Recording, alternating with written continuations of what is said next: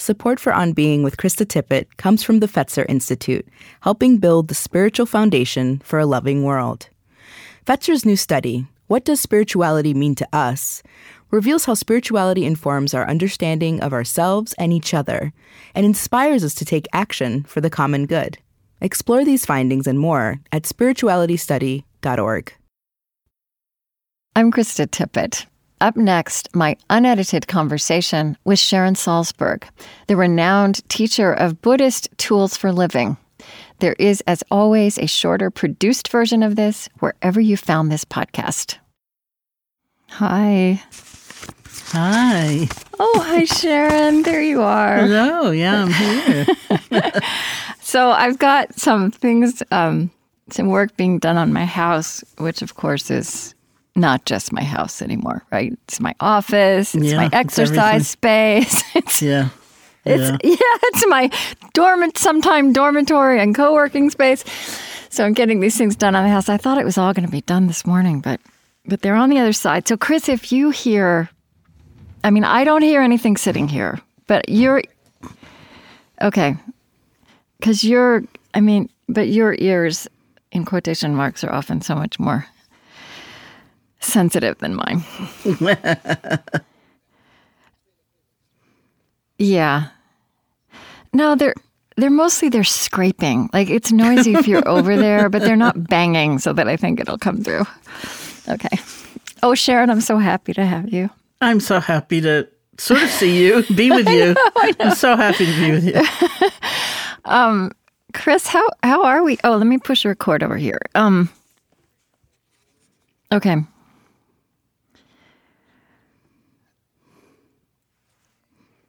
Excellent. Yeah, no, you sound great. The audio quality is great. Oh, that's good. Yeah. Okay. Yeah, we actually redid this room in my house so I could do the audio version of my book. Oh, good. Which was like total torture doing because it was boiling hot, and that, you know, they'd say, like, people, some of the producer, I guess, would say, I hear the sound, you hit the mic, and then the sound engineer would say, I think that was birds. Okay. You know, I was like, I can't do anything about the birds. I'm so sorry. I also find doing those audiobooks is really exhausting. It's very tiring. I mean, I have to drop into this low, almost whisper to keep going for hours at a time. All right, well, let's plunge in.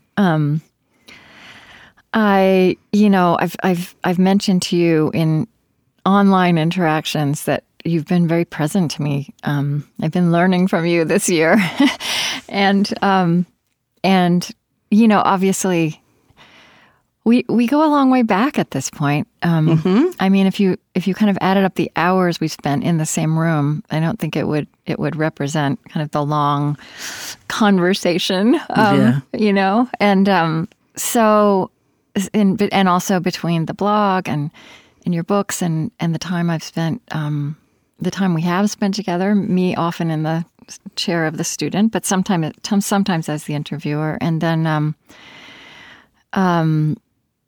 Yeah, this year, and with the Shelter for the Heart and Mind retreat, which was a flexible retreat that I could do, spread out in my house.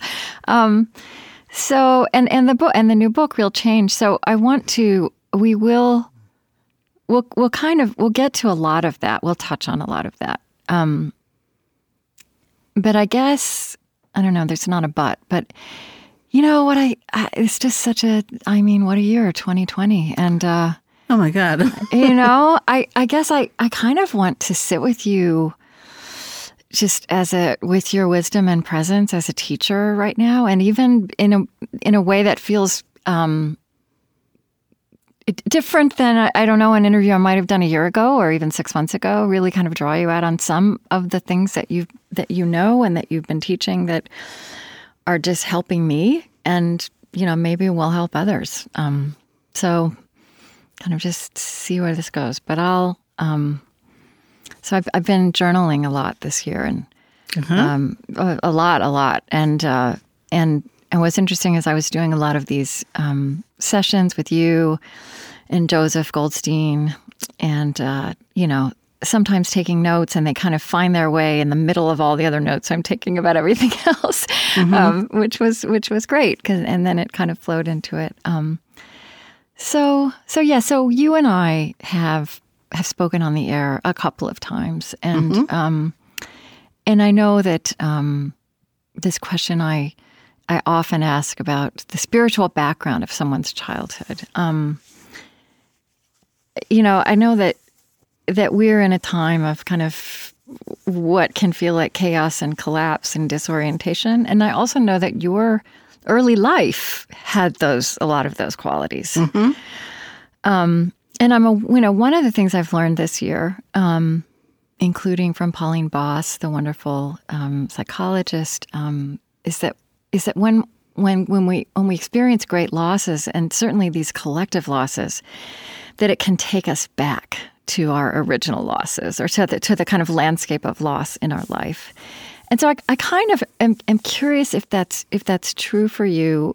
But what I also want to say is that experiencing you as one has been able to do this year online, but teaching, which has really had to me the intimacy of the teaching. Everything online hasn't. But I've also really...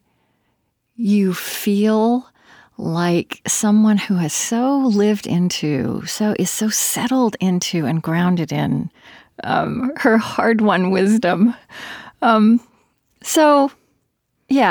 think there's a question and an observation in there. I'm curious about what that draws out of you.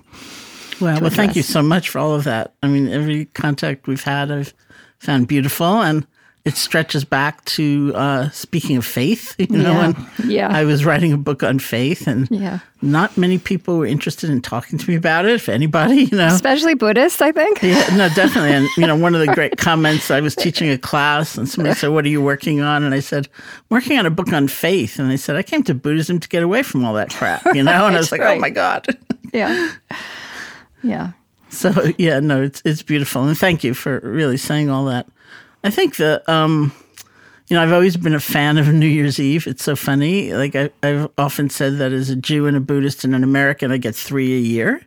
We just had one. We just had the Jewish New Year. Right. And, that sense of beginnings and letting go of what sometimes is a really hard year, and almost ritualizing that and having a sense of sometimes here at the Insight Meditation Society, we used to burn the calendar month by month, and say, "Oh, that was a really bad month." But here we are, Possibility. It's like the other face of change. There's a face of change that's like poignancy, and you can't hold on to anything. And there's the unexpected, and there's that movement. And then there's the face of change that's beginnings and openings and renewal and all of that. And so recently, I had to look up somebody's email address, and the last email I'd gotten from them was New Year's Eve, this past New Year's Eve. And they were like, "I can't wait for 2020. This has been such a tough year. And I thought, yeah, you're right. You wait. Unbelievable. It's just unbelievable. And it just going on. I feel like, I don't know if I so much feel like the echo of my early losses. I feel the echo of my early chaos. So your mother died when you were quite young, and your father was essentially 9. Lost to you, it sounds like. Like when I wrote that book, Faith, I looked back at my life. I went to college at the age of 16, and I realized that by then I lived in 5 different family configurations, each of which had ended by something, drastically terrible, like my mother dying or my father's suicide attempt or things like that. And so... it was pretty unremitting, and it was actually that, of course, which sent me to India at the age of 18. Yes. Because I just had to find something that, I think if I was going to describe myself in one word at like 16, 17, 18, I'd say fragmented.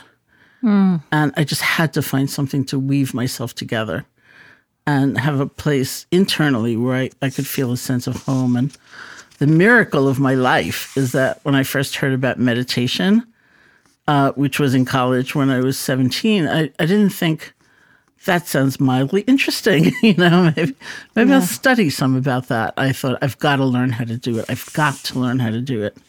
And so I ended up going to India on an independent study program. It's interesting you use the word chaos also because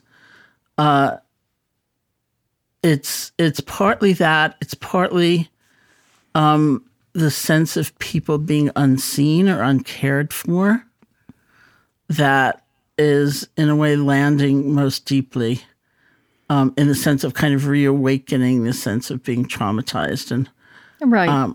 You know. Yes. And being sent back kind of to oneself. Yeah. Mm-hmm. Yeah. And then it's very, I also feel because I am teaching so much or connected to so many people, I feel like the waves of the beginning, you know, maybe tremendous anxiety and then grief and then anger and now just exhaustion. Yeah. And the sense of certainly a lot of depression. If I'm talking to people in a company or an organization, they say we're worried about the suicidal ideation of our people, you know, and it's just so overwhelming. And but I really do believe part by part finding one another and not feeling so alone and utilizing different tools, we can make it through. There's some sentences in your very new book, which I think you had finished writing Real Change before the pandemic, but it's been published since, right? So you wrote a very powerful foreword, and I think there's some sentences here that to me just really summarize a little bit of what you said, but also why. This tradition, this Buddhist tradition that you, I mean, you did go to India and you also kind of, together with other people, helped bring it back, kind of import it. You didn't know you were in the import-export business. Mm-hmm. And I want to talk about that also later, but here's the sentence that really, I think helps, really brings into relief how this tradition and its practices and insights are so magnetic, but also so helpful to so many people, including people in and out of other traditions. So you wrote, "We practice in order to cultivate a sense of agency, to understand that a range of responses is open to us. We practice to remember to breathe, to have the space in the midst of adversity, to remember our values, what we really care about, and to find support in our inner strength and in one another." It's really so strong, so clear. Thank you. It was the oddest thing because I did write the entire book before the pandemic, and then I turned it in, and a friend of mine was reading it to excerpt it for something, and by then the pandemic had come, and he said he kept reading the examples in the book and thinking, that's what made you anxious? Wait till you see what's coming. Really?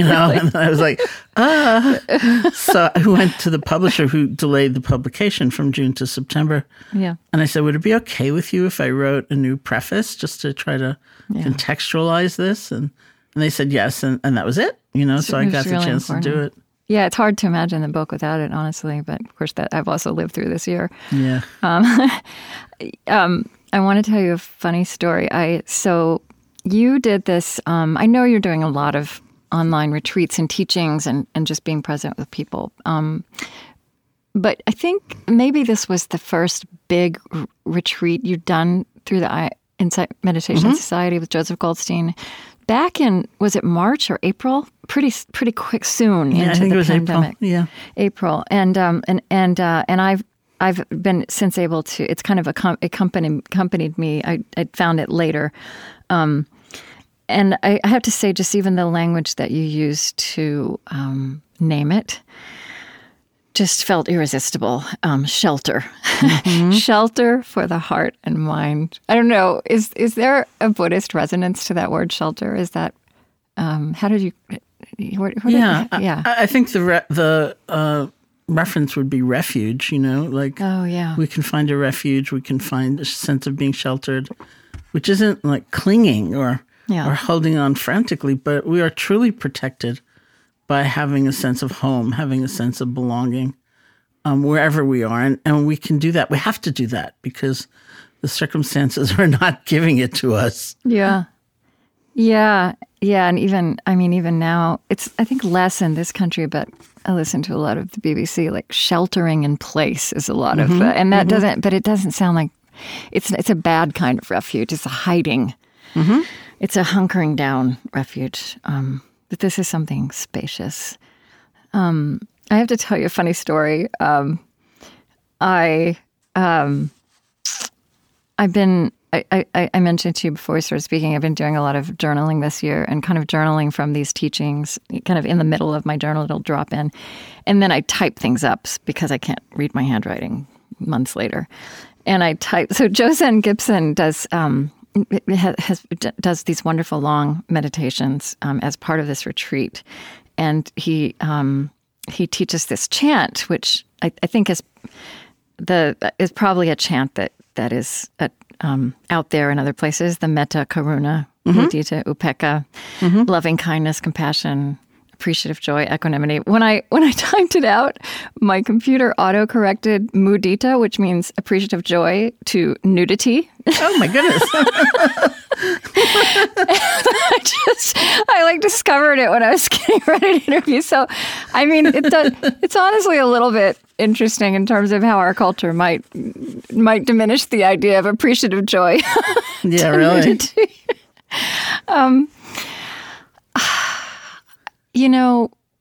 But one of the things that I've heard you say across the years, and I think have never taken it in so gratefully, and it has never been so helpful before, and you say this for all of us, which is all of us, who on the one hand embrace these practices of getting centered, of getting grounded, of becoming mindful. And we never can do it very well.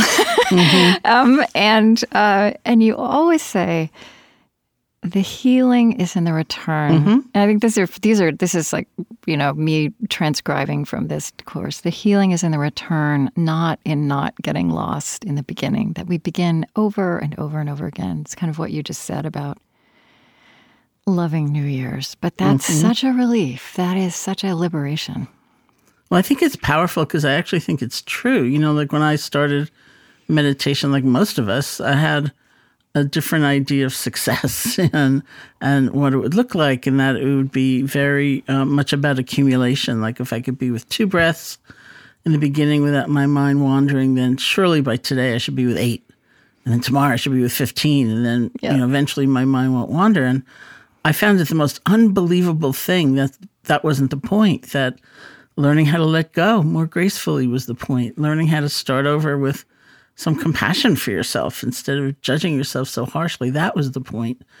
And it's so funny because it's like, really, it was like lesson 101 for me. And it's it's a lesson 101 in life too, right? Yeah, it's the most precious thing. I use it like every day, all these years later, because I've been practicing now for, 70,000 years because the years have gone by. It's I started in January 1971. Yeah. And so it's not 70,000, but it is 70. It's close. Okay. It's close. No, 50. It's almost 50. It's 49 years. Yeah. So it's like, wow. It's still the most significant thing I've ever learned from meditation, and that I use it every single day because we do. We have to start over and kind of do a course correction or pick ourselves up if we've fallen down, like every day. Yeah. It's frustrating, isn't it, that this is true? But there's something about accepting it, and even accepting it as a gift. That kind of does what you also are so clear about, is that we can't change often the conditions or circumstances that are immediately in front of us, but we can change our relationship to our experience of them, and that can change everything.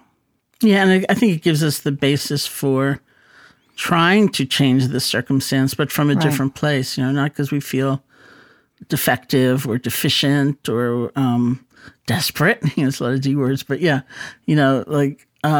but because we have that sense of compassion for ourselves and compassion for others, and we can move forward towards something even without necessarily an immediate result. And one of the great figures in my life and in the book is the Statue of Liberty.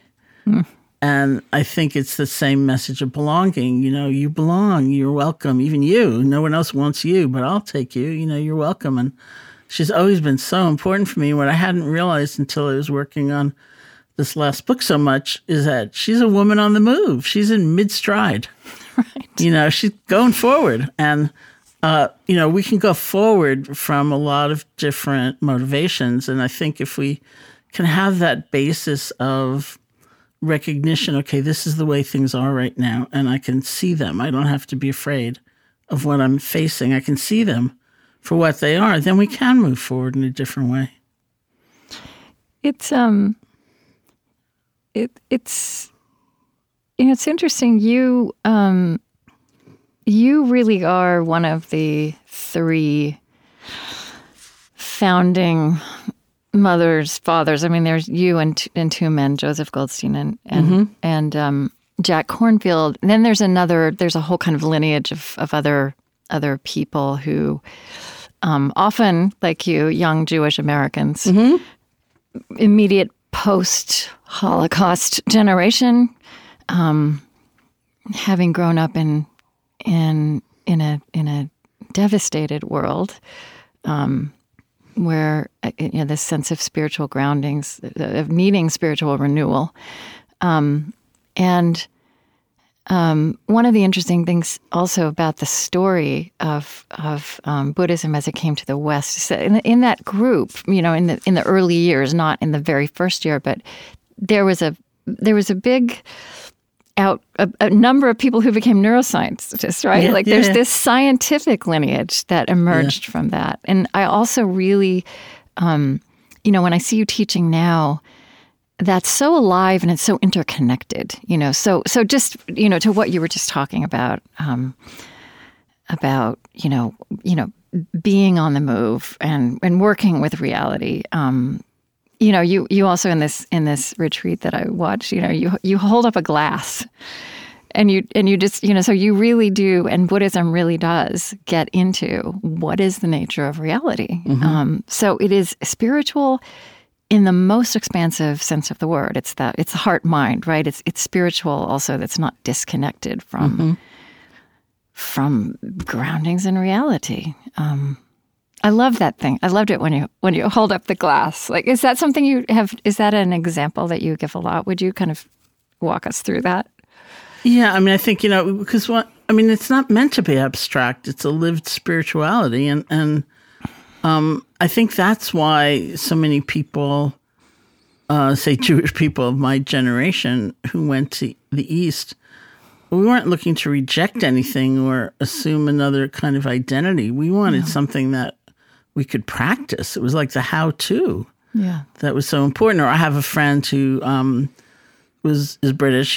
He grew up in the Church of England, and he said that from the time he was a young child, he would hear, "Love thy neighbor as thyself," and he would just be thrilled, like this thrill would go through his body.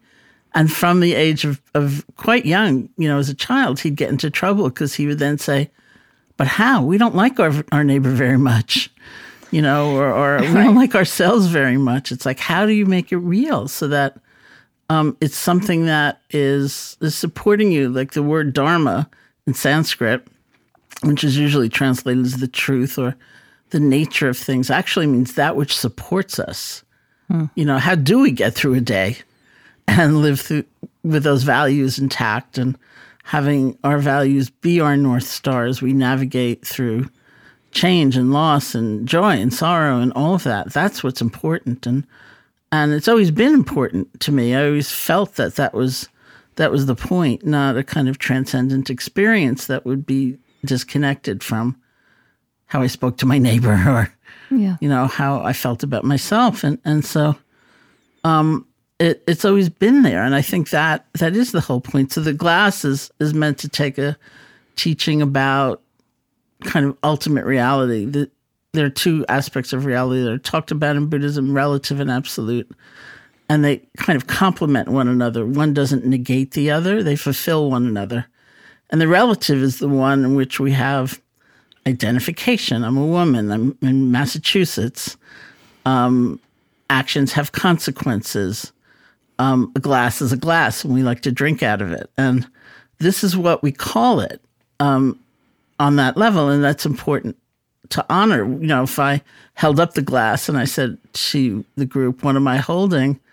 What am I touching?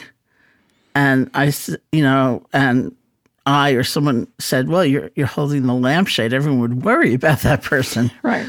Because our conceptual, conventional reality, our agreement is that we were going to call this a glass, and that's important. But there's another level to that experience where I am feeling in that moment tension, coolness, vibration, tingling.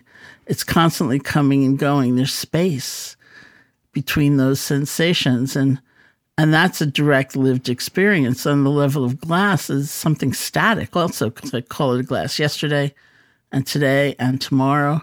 But just making that switch, I can perceive the constant coming and going that is life itself, because change is life. And we do that also with interconnection. Like I can look at a tree, for example, and just see a single entity. It's just like this tree standing there. Or right. I can look at the tree and recognize it's part of a network. It's the soil, which is nourishing the tree, and everything that affects the quality of the soil, which is like the rainfall, and everything that affects the quality of the rainfall. So I could look at the tree on one level and see a tree, and that's true. And I could also look at it and see relationship and just this vast fabric of life, and that's also true. And is there a way in which, the last time you and I saw each other also was 2019, and you became very ill. Yeah, I was really sick. I think right after that. Yeah. Maybe in that same trip. Yeah, it was the same trip. I wonder, I guess I found myself wondering in terms of what you what I've been experiencing of your teaching, you know, are these also particular teachings that have become more vivid, both through our cultural ruptures, and also your kind of experience of facing your mortality in the last year. Yeah, it was a very complex experience. It was that same trip. It was very soon after I saw you. In California. In California, I was staying with a friend. I think it was a day or two before I was supposed to fly back to the East Coast. And I was actually staying in their guest house. And very fortunately, I was not in their guest house. I was in their house, and I just collapsed. But it was very odd because it was kind of blissful, actually. You know, it was this very, like, I thought I was having like a fine time, you know, some weird alternative experience of consciousness, not induced by anything just happening. Yeah. I thought, oh, this is really interesting. And then the next thing I knew, I was looking up and this total stranger, the ambulance driver, was there to take me to the hospital. And he said, you know, I'm here to take you to the hospital. Is that okay? And I looked at my friends and I thought, why do I have to go to the hospital? And then I realized I couldn't remember their names, and I said, yeah, it's okay. Yeah. So, and I had sepsis, and I was really not in a good way. But there was so much to that experience. I mean, just the outpouring of love was just amazing to me, and I felt so honored by that. And the lessons learned. And the lessons just about, one of the things that, you know, I often talk about, the first time I got up using a walker and walking down the hospital corridor, I was with a physical therapist who said to me, it's not a race, you know. You'll get further if you only stop now and then rest. And I realized, that's how I ended up here to begin with, you know. Yeah. And it became like a mantra. Okay, it's not a race. And I use it like every day. It's not a race. One step at a time. You're going to get further if you actually stop and rest.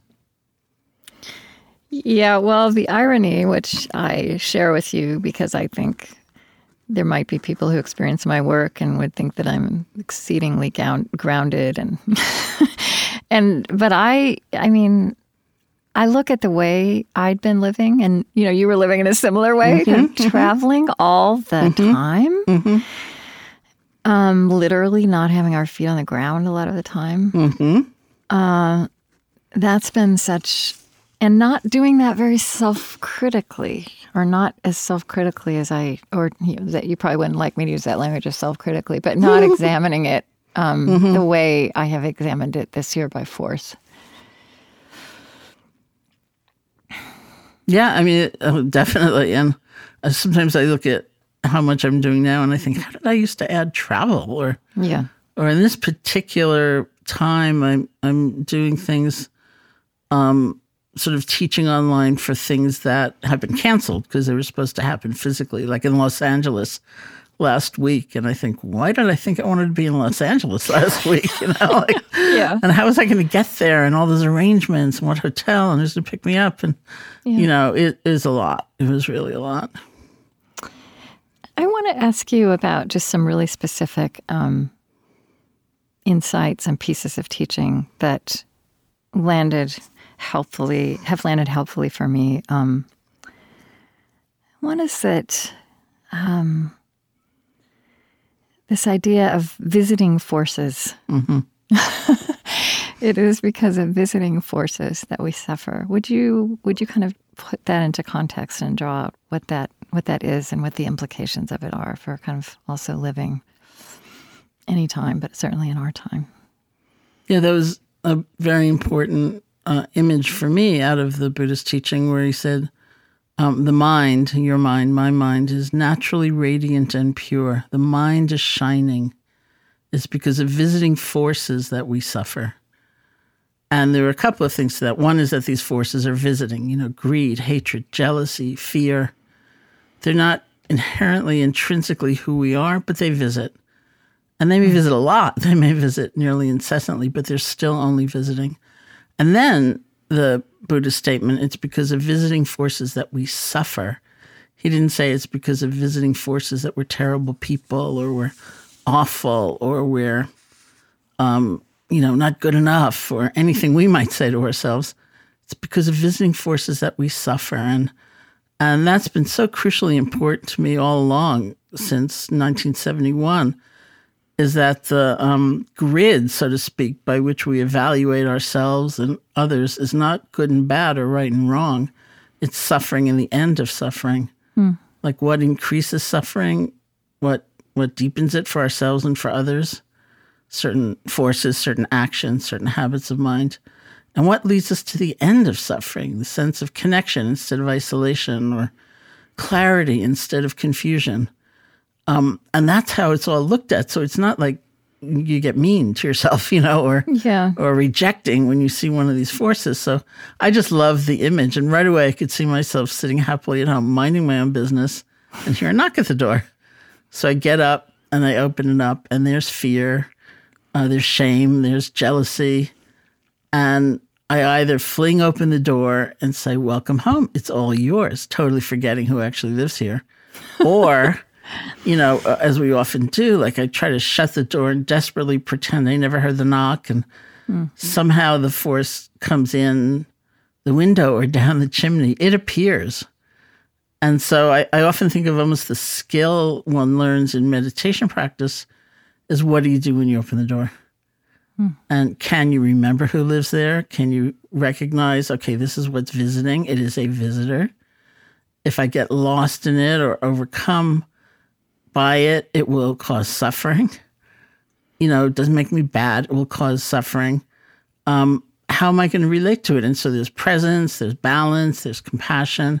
There's even hospitality that's a part of it. In some traditions, they have a teaching where they basically say, invite that visitor in for a meal. Don't let it have the run of the house, because that's dangerous, but... you don't have to be so afraid. You don't have to be so ashamed of these things that arise. You actually couldn't stop them. And so use your energy for something you can do, which is deal differently. And you think about how many times even just isolation. It's like, only me. It's only me that feels this, and how cut off we get from others and how difficult that makes things. And if we can even just disentangle that, we would be a lot happier. Yeah, that's all so resonant. You said also somewhere, feel the pain of it rather than the disgrace of it. Isn't that interesting to realize that that's also where we go with these, is that it's disgraceful, I shouldn't be feeling this way. Mm-hmm. And how small and silly I am to go there, and that just stops everything, doesn't it? You know, I just had a memory. I think the very first time I was going to talk to you for Speaking of Faith, or talk to whomever it was, and I was doing almost like a pre-interview, and I said something. I don't do those anymore. Okay. Yeah, I said something like. Something I don't understand is why having less, say having less financially or economically, should be a humiliating thing. Mm. And that, to be in a certain status or whatever, we then add humiliation. Like, you're not good enough, rather than your life is taking this course, or, there's a worldwide recession or depression, and you've lost your job. Yes, you don't have enough, but are you a lesser human being? No. And so that sense of disgrace or humiliation, which is, I think, a part of the culture's premium on being in control at all times of all things, is... which was never in touch with reality. No, and I mean, look at now. We're in control of nothing. It's like, wow. Yeah. Would you... I think the idea of the hindrances also, and really what we're getting at here is something I so value, that I feel actually gets it's not often enough pointed at, which is the incredible sophistication of Buddhist psychology. Mm-hmm. So, the language of mindfulness gets thrown around, and of course there are meditation practices, but there's also this incredible analysis of what it means to be human. And as you said, the how-to, like how to connect, actually, the very complicated and messy reality of how we are with our highest spiritual teachings and moral aspirations. And the hindrances, and there's other language in other traditions. I mean, I think in some ways maybe the Christianity I grew up with uses the language of sin, but the hindrance is you actually identify with Lucy in Charlie Brown. And would you just kind of explain that and how we can work with that? Well, something that I always found kind of reassuring about Buddhism is that, or the Buddhist teaching, is that it starts with the problem.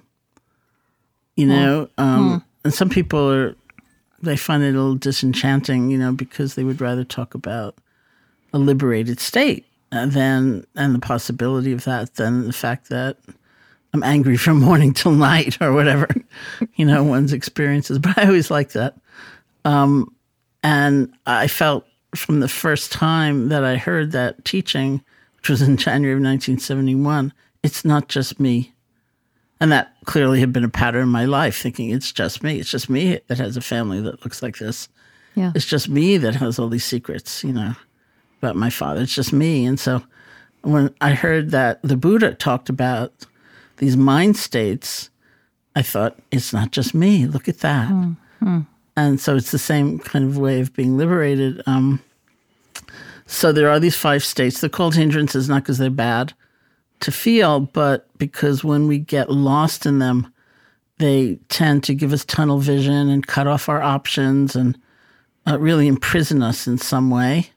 It's like the futility of misplaced hope or faith, when you think, if I can only, push against this enough, it's going to go away with anger. If I can only hold on tightly enough to this, it will never change with grasping. So, they're kind of almost adaptive states gone awry or something that They're not bad, but... Well, they're kind of survival mechanisms, a lot of them. Yeah. They're how we lived, especially through our varied childhoods. Yeah. They were strengths at some point, but then they don't serve us anymore, which is also something we all talk about if we ever go to therapy, right? Yeah, that's right. No, and I think it's really true. So you don't have to think of it as a, disgusting habit or anything, but it is something one may not want to be using every single time one faces adversity, because...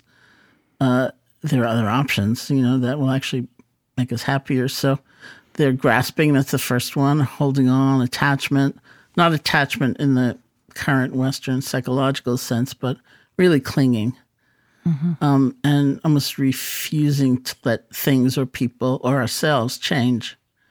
And then aversion, which is the second one, it's anger or fear. And in the Buddhist psychology, those are considered the same mind state, just different forms. Mm. Anger being the expressive, outflowing, energized form, and fear being the held-in, frozen, imploding form of striking out against what's happening, trying to declare it to be untrue. And then there's sleepiness, which is really a kind of numbness. It's like, maybe when you face a challenge, your first instinct is, I think I'll take a nap, and I'll just wrap myself in this cloak of oblivion and not have to feel so much. And, so it's sluggishness or sleepiness or sloth and torpor is the classical way of saying it. And then there's the energetic opposite of that, which is restlessness, which is agitation, anxiety, guilt, interestingly enough, worry, things like that. And then the last one is doubt. And that's really fascinating because there are some kinds of doubt which are considered just priceless. They're really important, like insisting on knowing for yourself what's true, not just believing somebody else, and questioning and wondering. And then there are other kinds of doubt which are more like what we would call cynicism. Mm. It's like not even trying to find out or look at something more deeply. You just stand aside and scoff at it or something. And it's not that helpful. So those are the five hindrances which we see again and again and again in our own minds. You wrote this this piece for the On Being blog a few years ago called "What to Do When You're Paralyzed by Overwhelm." Yeah, and actually that thing continues to go around the world. That essay, everything has eternal life online. Does. And you actually confessed to, I want to read a beautiful paragraph from that. The way the world bruises us as we make our way through life can weigh us down. Clouding our mind can also be the concerns of everyday life, the crises we anticipate, and those we are experiencing in the present. 2020 is that on steroids, right? Mm-hmm. On top of that, there is the news blaring at us from manifold directions, and in the eyes of many, much of the news is bad. We all have staggered home, overwhelmed by the world, and slumped on the couch, unable or unwilling to do anything to correct this collapse. You kind of owned in that piece that we talk about fight or flight, but also there's, and that's places our brain goes. But another posture related to those, another alternative the brain gives us is just to freeze. Yeah, and that actually is kind of a place you go. Yeah, that's my favorite place to go. Your favorite place? No, it's like, not really anymore. But, when I was talking about the hindrances and I talked about sleepiness or sluggishness, that would be a much stronger pattern for me, a much stronger habit for me than agitation, say, for example, or greed. It's not that prevalent. I mean, obviously, I experience it. But, I would say if I have a primary go-to mode of avoiding what is, then it would be that kind of freezing, or it's the same as this sort of sleepy, numb out sort of quality. And so I was very happy when stress psychologists and researchers added that. I thought, oh, there's me. That's much more me than the others. I'll say also I never thought fight or flight was exactly the only just it felt too simplistic. Mm-hmm. Yeah. Well, there's also what they discover, in some ways more in females is tend and befriend, you know, which is another stress reaction where you tend to the more vulnerable and you befriend others. And it's in that sense of community that you face the adversity or you face the challenge. But it's not nearly as highly researched as that's the others. Interesting. Yeah. You talked a minute ago about the visitors, and there's resonance with how you teach about living with these hindrances, like seeing them, answering the door, as you said, which is a spiritual discipline and practice because it just doesn't come naturally. I mean, yeah, it doesn't, and there's not only a kind of humility in it, but there's such a teaching, which also doesn't come naturally for many of us, about being kind to yourself. I mean, I think about, I think it was that last visit I had in California, and I talk about it a lot because it was also, epic. Like I went somewhere, Yeah. It was, and I was doing this program somewhere, and there was a psychologist present in the room who said, "The brain filled with shame cannot learn."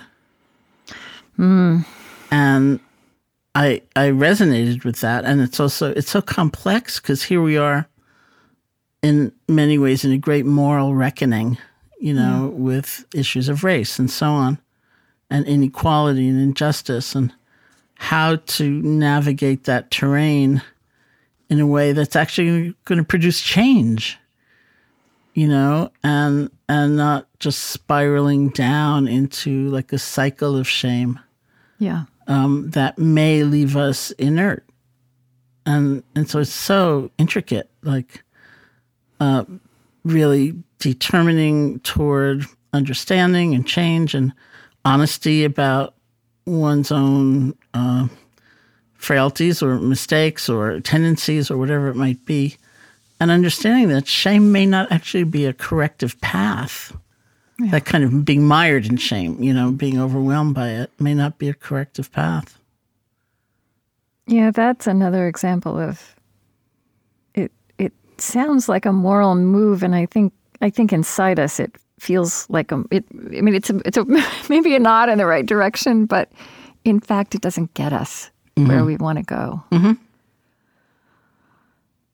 Yeah, there's someplace, I just want to read this too because it's so, I think this is something you said in the retreat that I wrote down. That, you said the patterns inside me are like weather patterns, and that you've come to accept that my inner world had its own inherent weather patterns, as does the external world. The recognition that I'm not in control, and that gray days don't mean I've done anything wrong, that all the ups and downs, lights and darks are part of who I am, part of who we are.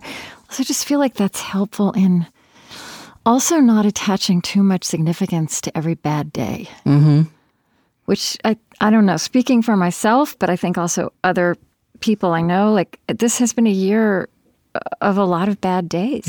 Yeah, yeah. Yeah, and we can be so harsh with ourselves. It's like once I talked to a student and she was saying I should be better, I should have more equanimity, I should be calmer, I don't know why I'm so upset. And I said, well, I'd really like you to write down everything that's happened to you this year. This was a long time ago. Yeah. Everything that's happened to you this year. And she chose to draw it out instead of writing it. And I was like, I want you to take a look at this. Your cat died. Your house burnt down. You've had a hell of a year. This is hard. It's hard. But, I think it's true what you said on every level, from the most immediate and direct to the biggest level. It's like when we talk about equanimity in Buddhism, it can sound really boring and something like indifference, but it's not. It's being able to hold everything, the dark and the light, and having a mind and a heart big enough and spacious enough to hold it all. And I recently had this experience, reflecting an earlier experience I had where I'd gone to Parkland, Florida, not too long after the school shooting to teach. And someone in the room raised her hand and she said, I feel really weird because I'm having an incredible experience, like learning about mindfulness and practicing meditation and being with you. And I know the only reason it's happening is because that horrible thing happened. And she said, I don't know how to get over that to be with this. And I said, I don't know if we ever get over it so much as we learn to hold them both at once. Yeah. And I recently saw her when I was doing these panels, and she was on one of the panels, and I said, do you remember that conversation we had? And she said, not only do I remember it, I think of it every single day. And that we can learn to hold it all at once. And she used the word equanimity because that's what I had used, and even though it's a little bit of an odd term for us. And she talked about, the yin-yang symbol where the dark is in the light, and the light is also implicit in the dark. And that's really our task, is to somehow be able to hold it all in a way that will allow us to not only survive, but go on in a way that we can stay connected and help others as well. Yeah, something else that you've been teaching and writing about, there's a simple mantra that you keep repeating, which is, some things just hurt. Yeah. Right. And also that we actually need energy. I don't think this is the same thing as what you just said, but it feels related to me, that we need energy to be present, to be with the pain, to find the space in the pain. And that also means that we have to give ourselves a break, and that we have to actually allow, not just allow and see as optional, but that we have to take renewal where we can find it. Yeah, we have to. I wish, you and I are not on video. We're not in the same room, but somebody made me a set of cups that say some things just hurt, which I really like a lot. Because I think that is part of the same pattern. It's like there's so much thinking that one could buy into that has us feel, well, I shouldn't be suffering. It's only because I have the wrong attitude. It's only because I'm not advanced enough. It's only because I'm thinking wrong that this hurts. And I just, I don't buy that at all. I think some things just hurt. And what an unjust thing to say to ourselves, this shouldn't hurt, really. But what we don't need is the extra suffering. It's the ways in which we feel like this is the only thing I'll ever feel for the rest of my life, or I am the only one, or I should have been able to stop this. This is all my fault. And those things we don't need. And that's where a good bit of our work is, I think, to relinquish that, even though it may arise. And but some things just hurt. And it's also a place we find one another. I have worked with so many people who've had tremendous loss or something horrible happen in their life, and the hardest group they have are their friends, who then say, well, it's been 6 months, time to get over it. Or one woman said to me once who'd had, real tragedy in her life, she said, my friends are kind of impatient with me because nothing ever goes wrong in their lives. They all live golden lives, and now I am the symbol of life gone awry, and I make them uncomfortable. And I think you're right. That's the presentation. But as we know, a lot happens behind closed doors and within one's mind and heart. And, but that's what we're taught, is let's all act like that. It's also the Job story, actually. It's the Job suffering and the friends kind of trying to figure out what he did wrong to deserve it. Yeah, that's right. Not nice. No. And that's why it's an intriguing time, too, now, because it's so extreme. Yeah. So that that kind of pretense isn't so readily available. So maybe we will reach a different level of honesty and therefore help with one another.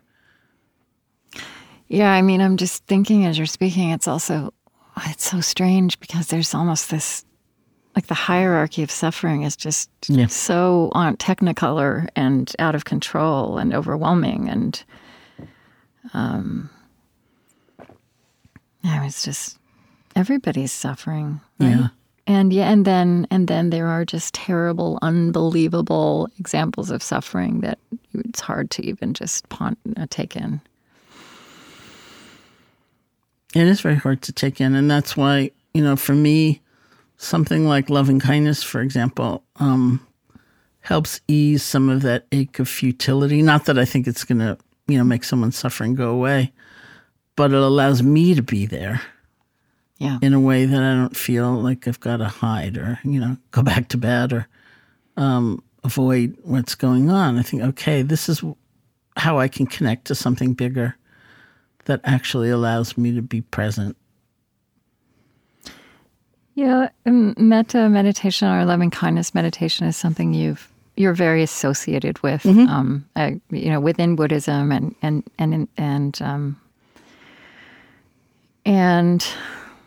I've actually, been with you and practiced that with you in, I don't know, a few states across the years. And, there's something for me that's happened in the last year or two, and I don't know if it's this matter of living in a time of loss, kind of plunging, me back into my early losses. I don't know, or mm-hmm. if it's just a matter of getting finally, the upside of getting older. Mm-hmm. I have always, and I know I'm not the first person to say this to you, because I've heard other people say it to you in retreats when you lead loving-kindness meditation, that the hardest thing is to love, is to like, we want to wish that for others, and it's very hard to wish it for ourselves. I have recently, by which I mean the last couple of years, started to understand how that the younger me, the little girl, and the young adult who was such a survivor, right, who got out, who made it, who survived and got out and accomplished so much in some ways by leaning on what looked like hindrances, right, later, that I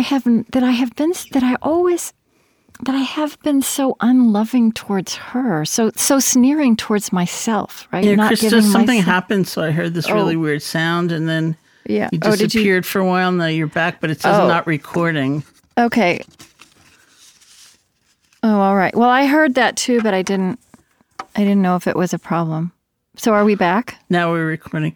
So the last thing I heard you say before this was how hard it is to love ourselves. Yeah, how hard it is to love ourselves. And I think in the last couple of years, and certainly in 2020 during all the loss, and so I don't know if this is connected to this reality that a loss around us mm-hmm. brings us back to original losses, mm-hmm, or if it's just mm-hmm. like the upside of getting older, which is mm-hmm. Coming to terms with yourself. But I've realized that I've come to appreciate my younger self. Mm-hmm. Even precisely these qualities that you're talking about that have worked against me and plagued me in a way. As an adult, that you would think of as hindrances, my intensity, my impatience, that they were such brilliant survival techniques mm-hmm. for that little girl that I was and that young woman that I was, and that I've never, I haven't appreciated her, which is a way of not appreciating myself, and somehow, weirdly, a way of healing, of mm-hmm. reconciling with all these different parts of myself. And so in doing the loving-kindness meditation with you virtually in 2020, I started to, I don't know, we'll put this on the air, but I started mm-hmm. to call myself, I started to wish that for that little girl. And instead of saying, may I be safe, may I live with ease, may I be happy, I was speaking to myself and as you, right? Yeah, and I was thinking of this part of myself that had to work so hard to survive and did such a good job and now has to be integrated into who I am on the other side of that and who I want to be now. That's so beautiful, really. I mean, it's incredibly beautiful. It sort of reminds me of somebody once said, trauma, like a traumatic reaction, is a normal reaction to an abnormal situation. Mm-hmm. You know, that we do have these adaptive mechanisms. They did help us survive, and we can be kind to them in a way. And it's also a little bit of a reflection of when all this happens and, like, the world fell apart. And Jerry Colonna said to me, "You were born for this." Right. You know, because there's always, you know, as was he and as were you, you know, like, you know, the feeling is I'm not going to meet the moment, you know, like I don't have enough, like, wisdom, energy, I don't, you know, and then we meet the moment because it's just one person in front of us or one situation in front of us and one thing we're trying to help with. And, right. And it comes from that ability to be with our own pain. There's, I was talking to this psychologist yesterday who was interviewing me for something, and he said there was some study, which I would have to look up for it to be a useful conversation, but where if you've been through a great deal of pain yourself in your life, you are so much more available to help others. Yeah. And they're really studying that. They're seeing that. Yeah. You know, and it makes sense instead of feeling, well, no, I'm triumphant, you know, and I'm beyond it and I don't care about anybody else. Yeah. That you or realize, complete damaged goods, right? That's the other way to go with that. I'm damaged goods. There's no way I can rise. Yeah, and we do rise and because we understand. And I actually had the thought as I was talking to him of something I want to look at more deeply myself is like, well, maybe that's why, you know, even having very painful experiences in meditation can be really useful because you know, you do strip away that pretense of like, my life was perfect or I am perfect or, and you see, wow, you know, some things really do hurt. And we're all kind of in that situation and I can reach out. Yeah. Oh, something just came to me and then came into my mind and then left it again. Maybe it'll come back. Oh, I know. It was really helpful for me when you gave the example in this teaching that I've been part of how you call. So the hindrances are also part of the kind of the Buddhist cosmology. There's Mara, right? That's connected, isn't it? Is it part of what? The Buddhist, the cosmology of Mara. Is that connected to the hindrances? Mara? Oh, Mara, yeah. Okay. Yeah, yeah. And you kind of talked about how when you gave your hindrance, you give, when you feel that part of, these parts of yourself come up, that you give them a name. Yeah.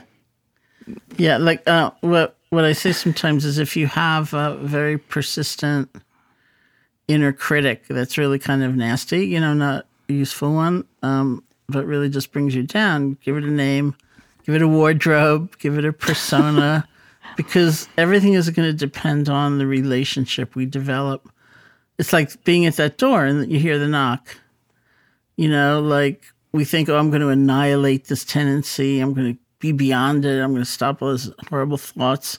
And that's not really what happens. We're much more likely to develop a different relationship so that we can hold it all, right? And we don't have to take everything to heart and let it guide us and let it limit us. And also, we don't have to fight it. And it's just a very different way of being. So it's reflected in this one way of practicing mindfulness, which is called mental noting, where you actually might put a label, if the word comes easily, on your predominant experience, like in, out with the breath, and then thinking, sleepy, whatever it might be. And You don't have to literally do that with the word if that doesn't come easily, but it's this sort of approach. And so I once, Joseph and I and some friends moved into this house that a friend had rented for us to do a retreat in together. And when I went into the bedroom that was mine, I saw someone had left a cartoon on the desk from the Peanuts comic strip. And in the first frame of the cartoon, Lucy is talking to Charlie Brown. And she says, you know, Charlie Brown, what your problem is, the problem with you is that you're you. And then in the second frame, poor Charlie Brown says, well, what in the world can I do about that? Yeah. Then in the third and final frame, Lucy says, I don't pretend to be able to give advice. I merely point out the problem. Right. And somehow whenever I was walking by that desk, my eye would fall right on that line. Problem with you is that you're you. You know, because that Lucy voice had been so predominant in my earlier life. If you really knew who you were, it would be such bad news, let alone if anyone else knew who you were. So, but by that time, you know, I had practiced forever. So I had given my inner critic the name Lucy. And then every time Lucy came up, which was actually very quickly after I'd seen the cartoon, I would greet it with a mental label. So what happened right after I'd seen the cartoon was that something great happened for me. And my very first thought was, it's never going to happen again. And I greeted it with, hi, Lucy. And then, chill out, Lucy. Just chill. You know, which is different than, you're right, Lucy. You're always right. I'm worthless. And it's also different than, I cannot believe I've been meditating all these years and Lucy's still here, and I spent all that money in therapy and I tried that new therapist and Lucy's still here. And it's like, it's almost like... Yeah, and it's, or getting mad at her or mad at yourself for even having the thought. Yeah, you realize your awareness is bigger than the visitor, you know, and it's more where you can live rather than being caught up in the presence of the visitor. So you allow her in, and the example would be, as you know, I said before, allow her and give her a meal. Yeah. And then somebody, I was teaching that once, and somebody didn't like it. So I said, how about a cup of tea? And they said, how about a cup of tea to go? And I said, okay, you know, here, Lucy, here's your tea.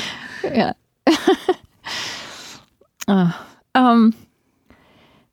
So we talked a little while ago about you. I mean, you went to college very early. You went to India when you were 18? Yeah, I was 18.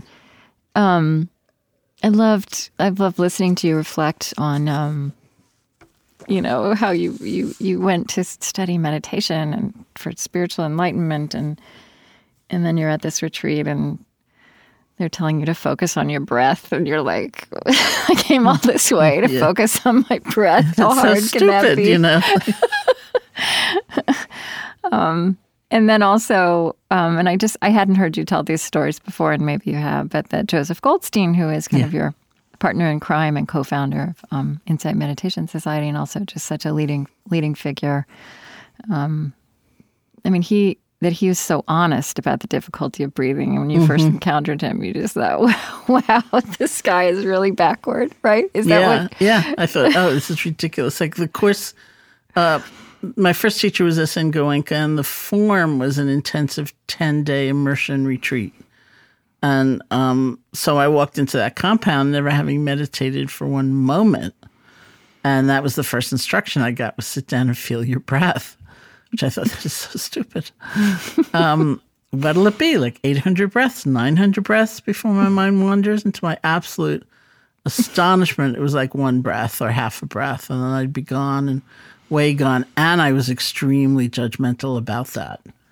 I was like so hard on myself. I was also very naive, and you know, I'd never been in therapy or something like that. I just knew there was all this turbulence within me, and so as I began seeing the different elements, like anger, for example, I once went marching up to Goenka and looked him in the eye and said, I never used to be an angry person before I started meditating, thereby laying blame exactly where I felt it belonged, which was clearly on him. And he just laughed. And, you know, so I was like so determined, but also so judgmental. And those retreats were not completely silent. There were days of silence and periods of silence. And one day I was online for lunch, and it was not a silent day. And I heard this conversation going on behind me, and one man said to another man, "How was your morning?"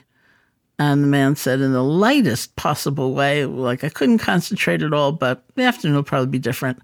And I was horrified. I thought, doesn't he understand, like, the sacredness of the task and, how we can get enlightened doing this? And what's he thinking? He's useless. And I turned around. Of course, that was Joseph. And the difference between us is that he'd been there about 4 years at that point, and I'd been practicing for about 4 days at that point. And it's another view of equanimity, which doesn't mean you don't care, but you have some perspective on things, Yeah.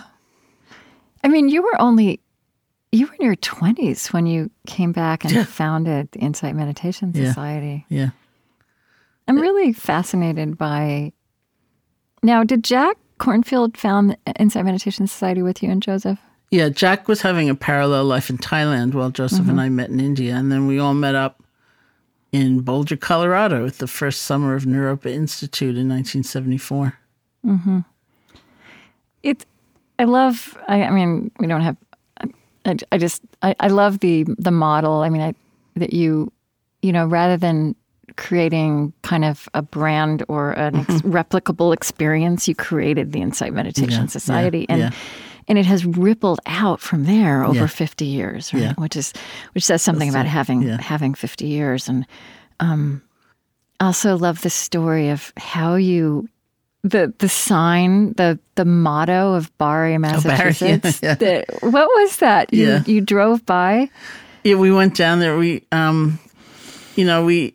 Joseph was teaching in Boulder at the first summer session of Naropa, and Jack was as well, and living down the hall. And I went to visit Joseph with a group of friends because I had just come back from India, and we didn't know where to go, and our joke, although it was actually true, is that Joseph was the only one with a job at an apartment. So we all went to Boulder, and literally at one point, 9 of us moved into his one-bedroom apartment.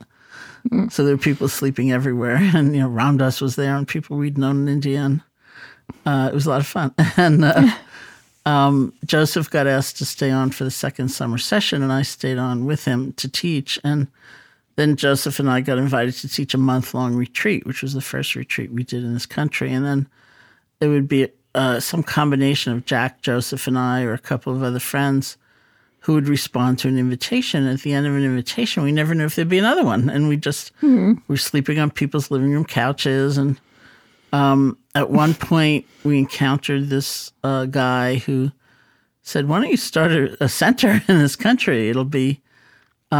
like a sacred site in this country. It'll be a place where that kind of energy that gets generated doesn't have to dissipate as people come together to practice. I know just the people who can help you. They're all in Massachusetts." And he was right. So, I mean, we knew nothing. I don't even know if I knew what a mortgage was. And we came back to the East Coast and kept looking for places, and finally were directed to look at this, at that time, Catholic novitiate in Barre, Massachusetts. And so we came here, and we were really undecided about what to do. It was unclear how many people in this country would want to learn how to meditate at all, let alone the style we were presenting. It's so funny to think of now, Yeah, I was like, the places, it sleeps about 100 people. And so we were really torn. It seemed like perfect. It's very pretty and quiet, and Placid, on the other hand, it seemed enormous. It was like so big. And so we went to downtown Barre for lunch to try to figure it out. And Barre's a very classical New England town with a town green on it. And in those days, there was a monument on the town green which had the motto, "Tranquil and Alert," which is the Barre town motto. So we took a look at that, and we said, okay, that's an omen. Any town that has a motto like "Tranquil and Alert" should have a retreat center in it, because we talk about those qualities all the time. Because meditation is, commonly known to deepen calmness and tranquility and peace, and also strengthen alertness and wakefulness and energy. And we try to bring those into balance. So we went ahead and did it. We bought, the nonprofit bought, it was the building and 80 acres of land, and it cost us $150,000, which we did not have. And so that was my introduction to kind of the grown-up world of institutions and how you organize them. And, I mean, you know, here we are 50 years later, and these practices and interest in these practices and the language is everywhere. I wonder if you have thoughts about, you know, I kind of have this feeling like Buddhism and these teachings and this psychological insight and the practices are really meeting the 21st century people. I wonder if you have thoughts about what it is that has converged in this with this ancient tradition and the perilous cutting edge of humanity right now. Well, I think it's a few things. One is, you know, what so many of us faced and why we went to Asia. It's kind of what I was saying before, was that it was sort of religion or spirituality was about referring to the experiences of those in the past, you know, and honoring that, which is very beautiful. But it wasn't a sense of what can I do today with my troublesome neighbor, you know, besides recite this verse. And we so longed for, not just me, you know, we all just so longed for something that was practical, that was direct, that was real, that was transformative, and that was integrated. I think that something that's happened in the West is that people do not generally stand for what we would call hypocrisy. You know, like for somebody to be proclaiming something, you know, on weekends and living in a way that's different during the week, or to be seeking the truth and then telling lies at work, or, you know, something like that. But I think the 20th century kind of encouraged that. Right. And like the institutions and the forms of leadership we have coming out of that century into this one, that's a norm that people are becoming allergic to. Yeah, totally. And it's just like the insistence that things be integrated, you know, and whole, I think is very strong. And mostly it's the practicality of it. You know, I've been to so many Buddhist Christian conferences and Buddhist Jewish conferences and things like that. And what tends to stand out is really looking at one's own, like looking at the hindrances, you know, and seeing, well, what's the tool? What's the actual process for living in a better way, living in a different way? And I just honor that. And I, you know, I'm not identified in an odd way with Buddhism, even like that first night of my first retreat in January of 1971, Goenka said, "The Buddha did not teach Buddhism. The Buddha taught a way of life."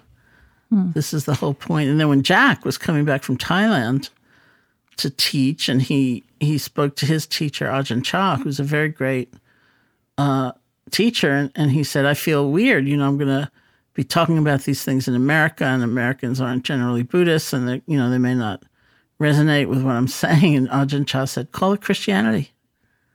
Yeah. You know, there's just a kind of openness about it that it's always been important to me. And I think it's important. Even the fact that, as you say, you know, we could create the Insight Meditation Society and not have it just refer back to a singular monastic entity in Asia.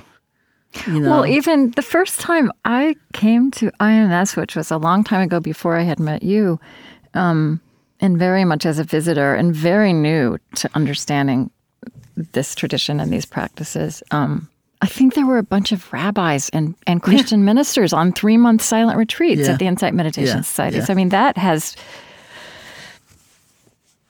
also is a reality of how this has penetrated the culture. Yeah, and it's funny when you said that about the course Joseph and I did, which was like April, you know, online. It felt a little like those times, you know, because the center is closed right now. And right at the height of the pandemic. Right. And, you know, we don't know exactly when. I mean, I feel quite confident we will reopen, but I don't know when. And I also, it's hard to say how many people are going to rush to come, you know, like... someday, you know, it'll be different than it was, but it'll be great. Again, I'm sure physically in physical reality, but here we were. It was closed. What were we going to do, you know? And so we started creating like that, things like that course, because it was a new beginning. And didn't you have thousands of people? Yeah, we had about 2,500 people in that course. I mean, so many more people than could have physically inhabited the space. And many more people than you would have imagined in 1971? We started the center in 1976. We came back in 1974. Right, when you were worried that you could fill 100 rooms. Yeah, totally. It's astonishing to me. It's really astonishing to me. I mean, another thing that I feel Buddhism has done for is, I feel like Buddhism has cultivated this contemplative practice, the meeting the inner life of human beings. So with such concentration. And there's this great lineage and the span of time for that. And you all kind of brought it to the West in that way.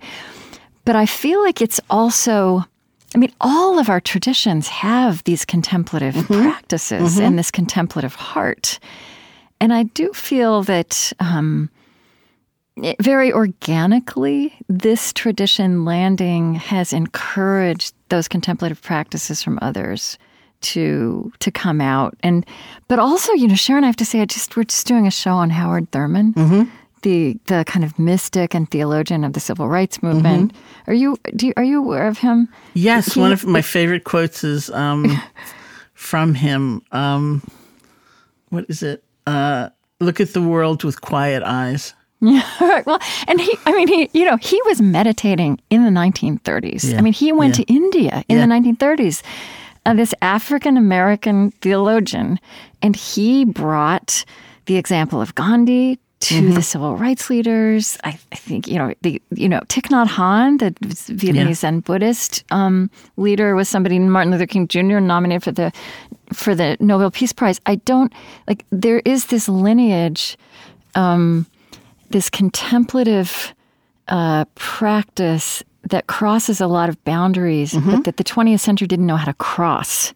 And I feel like now that it makes sense, or kind of we've grown up enough or grown into seeing that. I don't know. Well, I think it's really true. Like when I was at this Buddhist Christian conference at Gethsemane Monastery. Thomas Merton's monastery. Yeah. And the Dalai Lama was there. He was one of the participants. It was a very small conference. And in the beginning, it was kind of dreary. You know, like everyone was extremely polite and gracious, but very polite. And it actually all turned around when Norman Fisher, who's a Zen teacher, got up. And he's like a really guileless kind of person. So he spoke with tremendous sincerity. And he said, I just want to ask you a question. Like, I don't understand what's inspiring about a crucifix.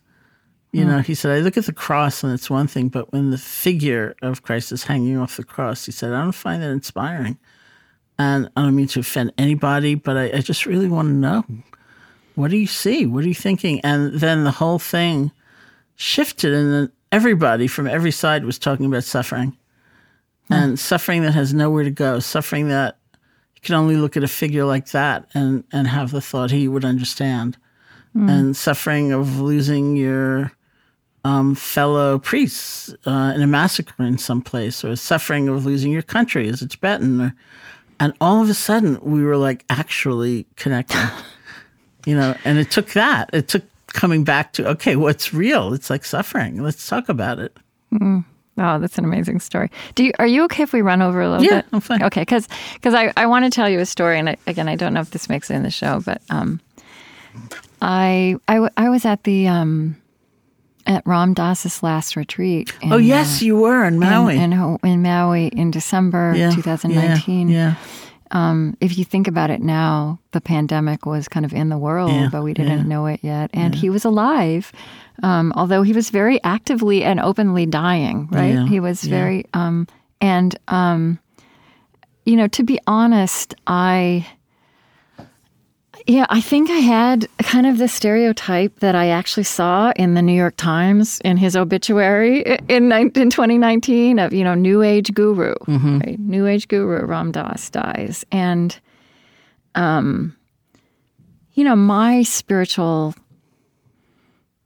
my mother tongue and my spiritual homeland is Christianity. Mm-hmm. That's where I grew up. That's my language. And that's also like my language of prayer. And yet Buddhist practice has just been is such an incredibly important part of my life, and the insights and the language, the vocabulary, all these things we've been talking about.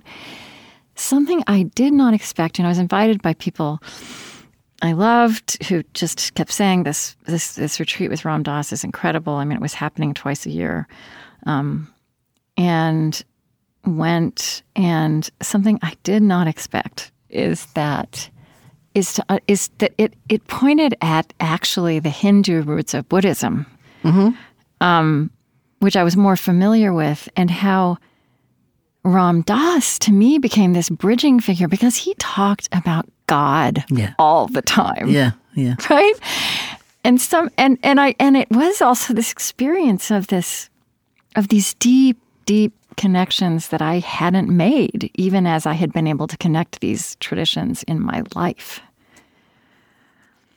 Anyway, I just wanted to share that with you. I actually knew you were there because I watched the videos. Oh. And I said, oh, look at that. How they're sharing this. Yeah. And, of course, I was sorry I missed them. I used to go all the time. But he was at my first retreat, so I'd known him since January of 1971. And it's interesting. I was just talking to somebody about him because he often struggled with the idea of not having a lineage and being this sort of amalgam, character of all these different influences. And I was realizing that he was the pioneer, because we were all kind of like that, mm-hmm. In some ways, without losing the distinction or the actual practices of whatever we're committed to, but we're all kind of like that these days. Yeah. I mean, we all wear these bracelets, which got us into lunch, that said, love, serve, remember. That love people, serve people, remember God. I mean, that could have been the motto of my Sunday schools growing up. Yeah, yeah. Yeah, what an amazing... In the sense in which you and I are speaking, it is an amazing time to be alive. Amazing things we're learning.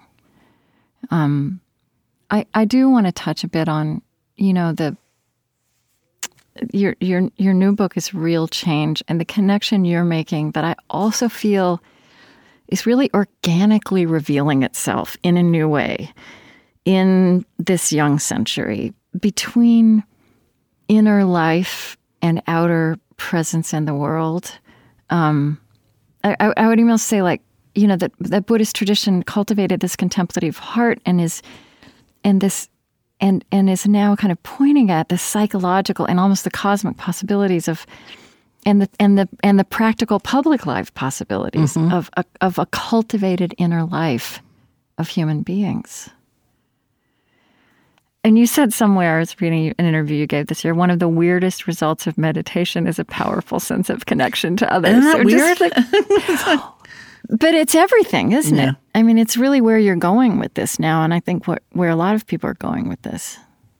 Yeah, I mean, it's weird, just because on the face of it, it's such a solitary activity. Like, you might be all alone, you might be, sitting with your eyes closed, but there's such a profound truth to interconnection that gets revealed, and it's not because we're superimposing the idea, like, I have to see it that way, but that's what we see. We do see that, as alone as we might feel that our lives are really intertwined. We do it in a lot of different ways. We can do it through reflection. Like, if I was going into a company or an organization to teach, I always would ask, how many other people need to be doing their job well for you to do your job well? Because we feel like, oh, it's just me, but really, what's the truth? Like, I was talking to the head of a medical practice not too long ago, and he said, who I'm really appreciating in a whole new way is the cleaning staff. Yeah. And you think, well, look at how many people we rely on. Or when I teach lovingkindness practice, one of the categories classically is a neutral person, somebody we don't like or dislike very much. And So you'd send out for wishes for happiness and health. Yeah, and so we might be silently repeating phrases like, may you be happy, may you be healthy, just to sort of acknowledge them and wish them well. And probably for 45 years when we talk about that neutral person, my colleagues and I would say, like the checkout person in the supermarket, the kind of person you usually look right through, you couldn't care less about. And, you know, I heard myself say that and go, whoops, look at that. You know, how do we think we get to eat? Right. Mm-hmm. Well, right. And that's where, don't you feel in so many ways that some of the fundamental experience of 2020 has been shedding light on these elemental spiritual realities of that the ground beneath our feet is never more... is never as solid as we think it is. And also this, that this way it forced us to think about what is essential and non-essential and how that cast a whole new light on all kinds of people around us who we weren't paying attention to. Oh, absolutely. And you can also see the rupture. You know, that's the place of the rupture. It's like I do a lot of work in general with what we might call caregivers, you know, people and kind of in the front lines of suffering, and often these days it's been medical personnel. And I was doing this program for like EMT people and ambulance drivers, and I asked the organizers, well, what would be helpful, do you think? And she'd say, they are so angry. They see people walking around without masks, and they're so angry. Mm. And I think, well, yeah, you know, like if I were in that position, I might look at somebody and think, 10 more days. You know, your life could be in my hands and my life could be in your hands. And it's the missing of that, which is where I think we see the rupture. But for so many other people, there's a growing appreciation in a very real sense of that. Like when I left New York City, which was in mid-March, just because I thought, this doesn't feel really good here. I have a home in Barre. I have a retreat center, which was then open. Why don't I go up there for a couple of weeks? So I came up here with my snow boots, and I'm still here, you know. Yeah. And even then, the last times I taught, where people were like starting to get so anxious, and I would try to offer, well, how about try breathing, you know, or try lovingkindness, and nothing worked. And what always worked was when I said, "Can you help somebody?" Mm-hmm. And they would say, oh, yeah, you know, I have like an elderly neighbor. I could try doing their shopping. Or people now tell me I've lived in this apartment for 12 years. I never even knew my neighbors' names. And now we all have one another's phone numbers in case somebody needs help. And I think you're saying like that's inner life and it's outer life all at the same time. Yeah, it's totally united, you know, like. Yeah. It's the way we get the sense of freedom to keep doing what we're doing. And we need, many of us need a kind of reflective or contemplative or introspective, meditative component to that so that we can keep connecting to that truth as well. I also experience in new generations a wisdom about this. Mm-hmm. And a wisdom that I think, a perspective that I think 2020 has only deepened, which is that the work ahead of us to create the world we want to live in, that we want to offer to future generations, that work is that the work of the rest. That's the work of the rest of our lifetimes. Mm-hmm, mm-hmm. It's long, it's transformation that's needed, and then. Experience new generations of caregivers and social change agents to understand that they're going to need renewal to keep going. Mm-hmm. I mean, that's the absolute reality, and it often feels... Oh, you know, hang on a second. I think, Chris, I don't know if you can hear that, but there's noise outside my house. I'll be right back.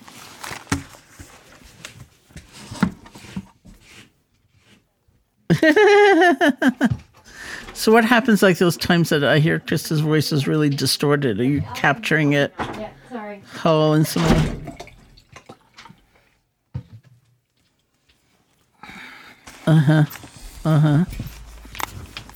Okay, this is our world now.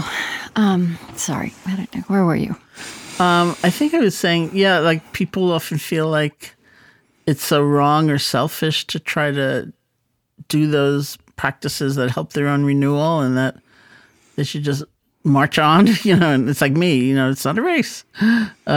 You'll get further if you can just take a break now and then, but it feels wrong and selfish, and it takes a whole reorientation to say, like this is important because people, those kinds of people who are on the front lines of suffering trying to make a difference, they have so much empathy. They care so much, and they're burning out in droves because maybe they're not caring that much for themselves or as well as somebody else, or there's that sense of lack of limits. Like, I'm going to make this all better by tomorrow, and, ways that are just unjust ways of thinking toward ourselves. And so there's a different kind of balance. And interestingly, when you talked about Ram Dass, I was teaching with him once in Maui, and he talked about how once he had the stroke, which was so massive, and then, as you saw, he was in a wheelchair for, I think, like 19 years or something like that. Yeah, yeah. His speech was, quite affected. And he was giving a talk, and he said the hardest thing of all, aside from beyond the pain or the disability, was accepting help from others. And I knew that was absolutely true because I'd known him all these years. He was such a curmudgeon, and he was amazing about helping others. And it was very difficult to even thank him, for example, and have him receive it. And he said that just turned around. He said it was the hardest thing of all and the most freeing. And he pointed out that one of his famous books was called How Can I Help? And he said, now I want to write a book called How Can You Help Me? And I felt like the removal of that barrier made him completely transparent. And he was, he was just like made of light toward the end. He was. I experienced that. It was just just physically incredible to be in his presence. It strikes me that what you're talking about is like a national hindrance. Mm-hmm. It's like an American hindrance, a hindrance in our national character. That we've all been conditioned to think that it's optional or indulgent. Mm-hmm. That first of all, that we have to accomplish, even if what we're doing is caring and helping, and that it somehow would be indulgent to let ourselves get rested and renewed, and understand that has to go hand in hand with the work, with the hardest work, all the time, all along the way. I also feel like what Buddhism and the things that you're teaching are offering is also about us cultivating a contemplative, contemplation muscle, a reflection muscle, a discernment muscle, mm-hmm. alongside our kind of cultural reverence for doing and striving. Yeah, I think, it all, like, I don't really get to name my books, I really choose mm-hmm. the titles for the most part. Mm-hmm. And so people are laughing, or they're teasing me now because of the word real in so many of my books, and it was just given to me. Real love. Real change. Real happiness at work.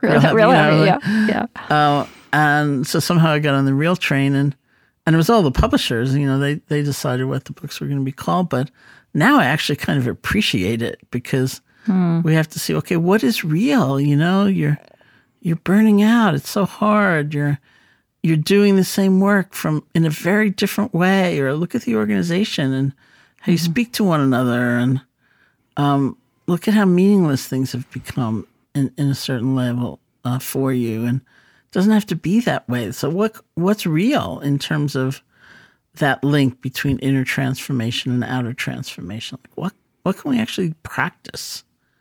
That's why tools is my favorite word, Yeah.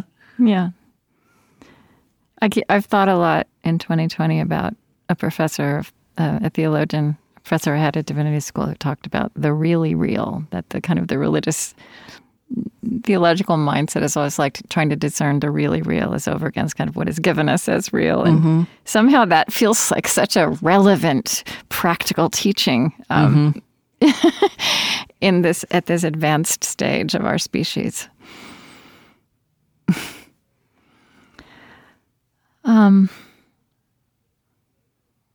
One other thing, one final thing that I took from that I've taken from this retreat I've been on with you virtually, and is I mean, I've spoken with you previously, including on the show, about enemies, and you just said it really clearly. And we, as you know, we live in this moment where, which is, it's, I mean, divided doesn't do it. We have chasms between us, and there's a lot of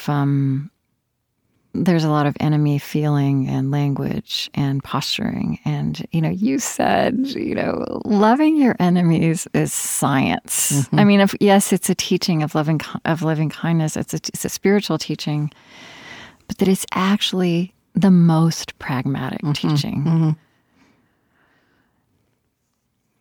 Yeah, sometimes people feel, when they say, if I hear something like, generosity or kindness will help you feel more free and free up that energy which you will need, then I think that's selfish. That's bad, because then my motive is impure. And I usually say, well, that's not greed. That's science, If you devote your energy in a certain direction, you're going to be depleted, very likely, and you're going to feel more alone, and you're going to suffer. And that's not the basis for trying to make a difference. And so what can we do that actually is going to have us feel some sense of renewal and some sense of possibility, because things are so bad in so many ways. And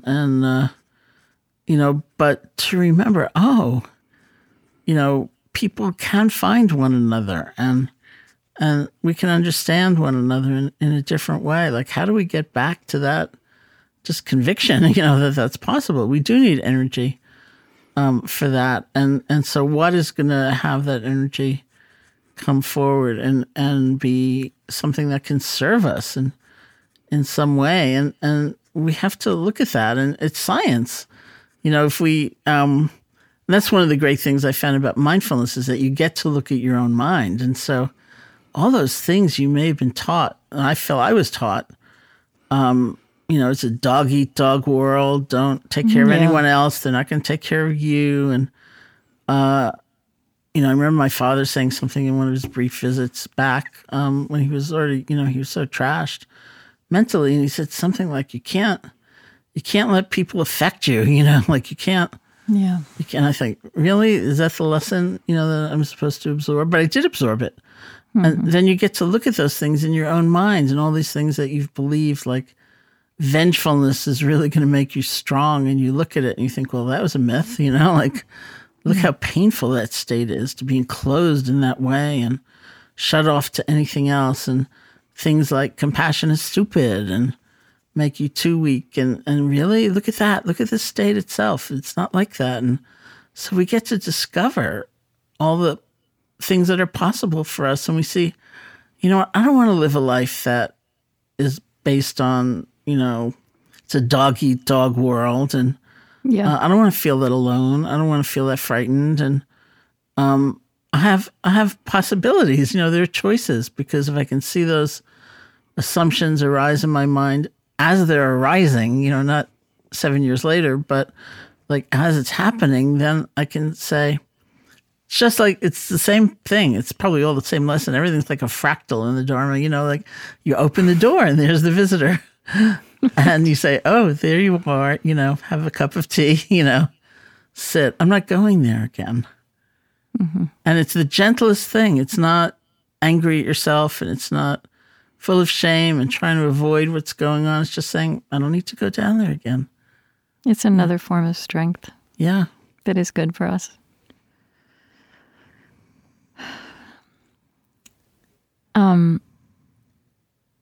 There was a section where you were teaching Shelter for the Heart and Mind, which I wrote down, and it came out looking like a poem. Let's see, 1, 2, 3, 4, 5, like an 11-line poem. I'm going to read it to you, and it's simple, and yet it's yeah, I think it's in this category of what is really true. I do the best I can. I try to learn from my mistakes, and the world is the world of constant change and pleasure and pain and being thanked and not being thanked, all of those things. And so that's where equanimity comes in, as a kind of comprehension of this is the way things are. Wow, that's great. That's beautiful. It's you. No, but it's you. No, it was like literally your words. Wow, that's amazing. But when I wrote them out, I realized that it's like this complete meditation. You want to say any more about that? That feels like in some ways it sums up so much of what we've been talking about. I'll send you this so you can see it as a poem. That's so beautiful. I'm so glad. I mean, as you know, from yourself and like many people, it's like, I never know what I'm going to say, so it just kind of emerges. And which is how I learned to teach. And because when we started, Joseph and I was too petrified to do any of the talks. And like I said, we started with a month-long retreat, which meant because of the way we hold retreats where you practice all day and there's maybe teacher contact or questions and answers and there's only one lecture a night, and it's like the formal talk, and I couldn't do any of them because I was too scared, and Joseph had to do 30 talks, which he still brings up sometimes. But it was only through my later kind of development of lovingkindness meditation or even the recognition of it that I realized, oh, we're just here connecting. That's the nature of it. People aren't here to listen to me impart my incredible expertise about something. We're just connecting. That's the important thing. And it's just us. Here we are. And that's when I could begin to give talks. And so I don't usually use notes or something. It's just whatever emerges. And so that's really beautiful that I said that. It comes down so much of the time to equanimity, which is really peace. Mm-hmm. And certainly if I heard the word equanimity long ago, I would have thought that's really bizarre. What does that mean?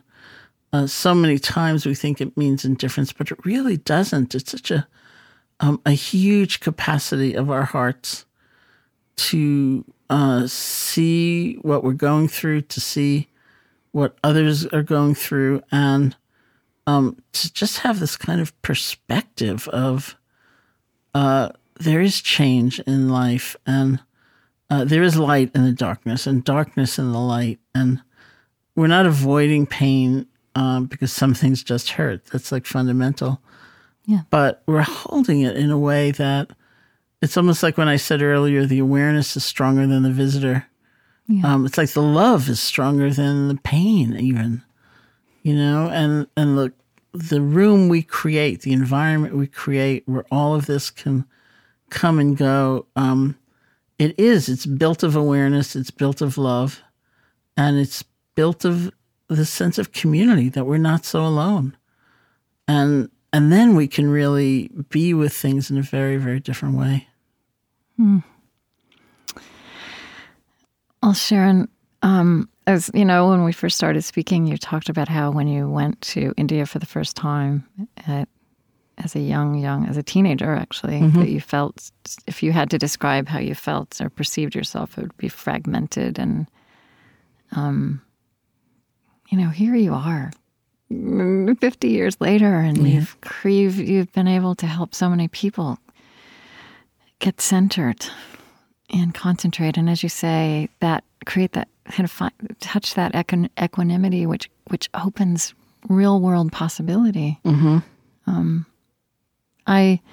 Something else that I realized when I was at the Ram Dass retreat is, a lot of what's happening now is people telling stories, Mirabai Bush telling stories, and Jack Kornfield and mm-hmm. Trudy telling stories, and kind of now you're this elder of the, and there's now the lineage. And, I thought, what an incredible thing, what an incredible phenomenon in our time. I really believe that 100 years from now, if we survive, this spiritual tradition landing in Western culture and being an agent of transformation will be something people will see and What an amazing thing that you are one of the three people who really kicked this off.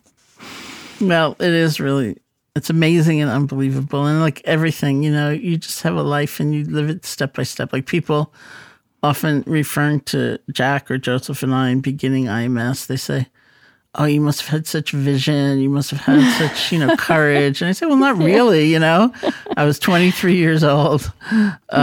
Our mantra literally was, we can always close in a year. If no one wants to come, we can always close in a year. And we couldn't, we had no money. We raised $50,000. The Fathers of the Blessed Sacrament, because it was their novitiate, gave us a $50,000 mortgage. We couldn't get a bank to give us a mortgage.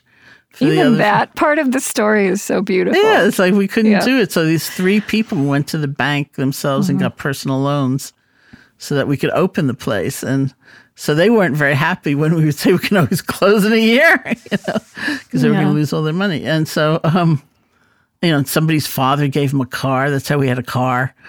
And it was like, it was that kind of life. And we just didn't know. And we did one step and then the next step, and we made lots of mistakes, and we discussed everything, which is another fascinating aspect of it. Should we have Buddha statues? I don't know. The Buddha did not teach Buddhism. The Buddha taught a way of life. What if it makes some people uncomfortable? But on the other hand, there is a tradition. There's a lineage. Yeah. I didn't make it up. You didn't make it up. So everything was up for grabs. And that's what I felt when you were talking about the retreat I did with Joseph. It's like, oh, I felt an echo of that time. Yeah. Here we are again. Like, what's it going to look like? What are we going to do? Yeah. Oh, it's wonderful. I'm really grateful for you, and I'm grateful for IMS, and I want the world to progress so that I can come back there. Oh, I'm sure it will. I have actually a lot of confidence. Okay, good. Jane Goodall told me she also has confidence that we'll get to be together again. So I thought, well, she's lived a long time and seen a lot. Yeah. Well, blessings to you. Thank you so much for doing this and making time, and thank you for being with me this year. Oh, well, thank you so much. Really, it's great to hear your voice.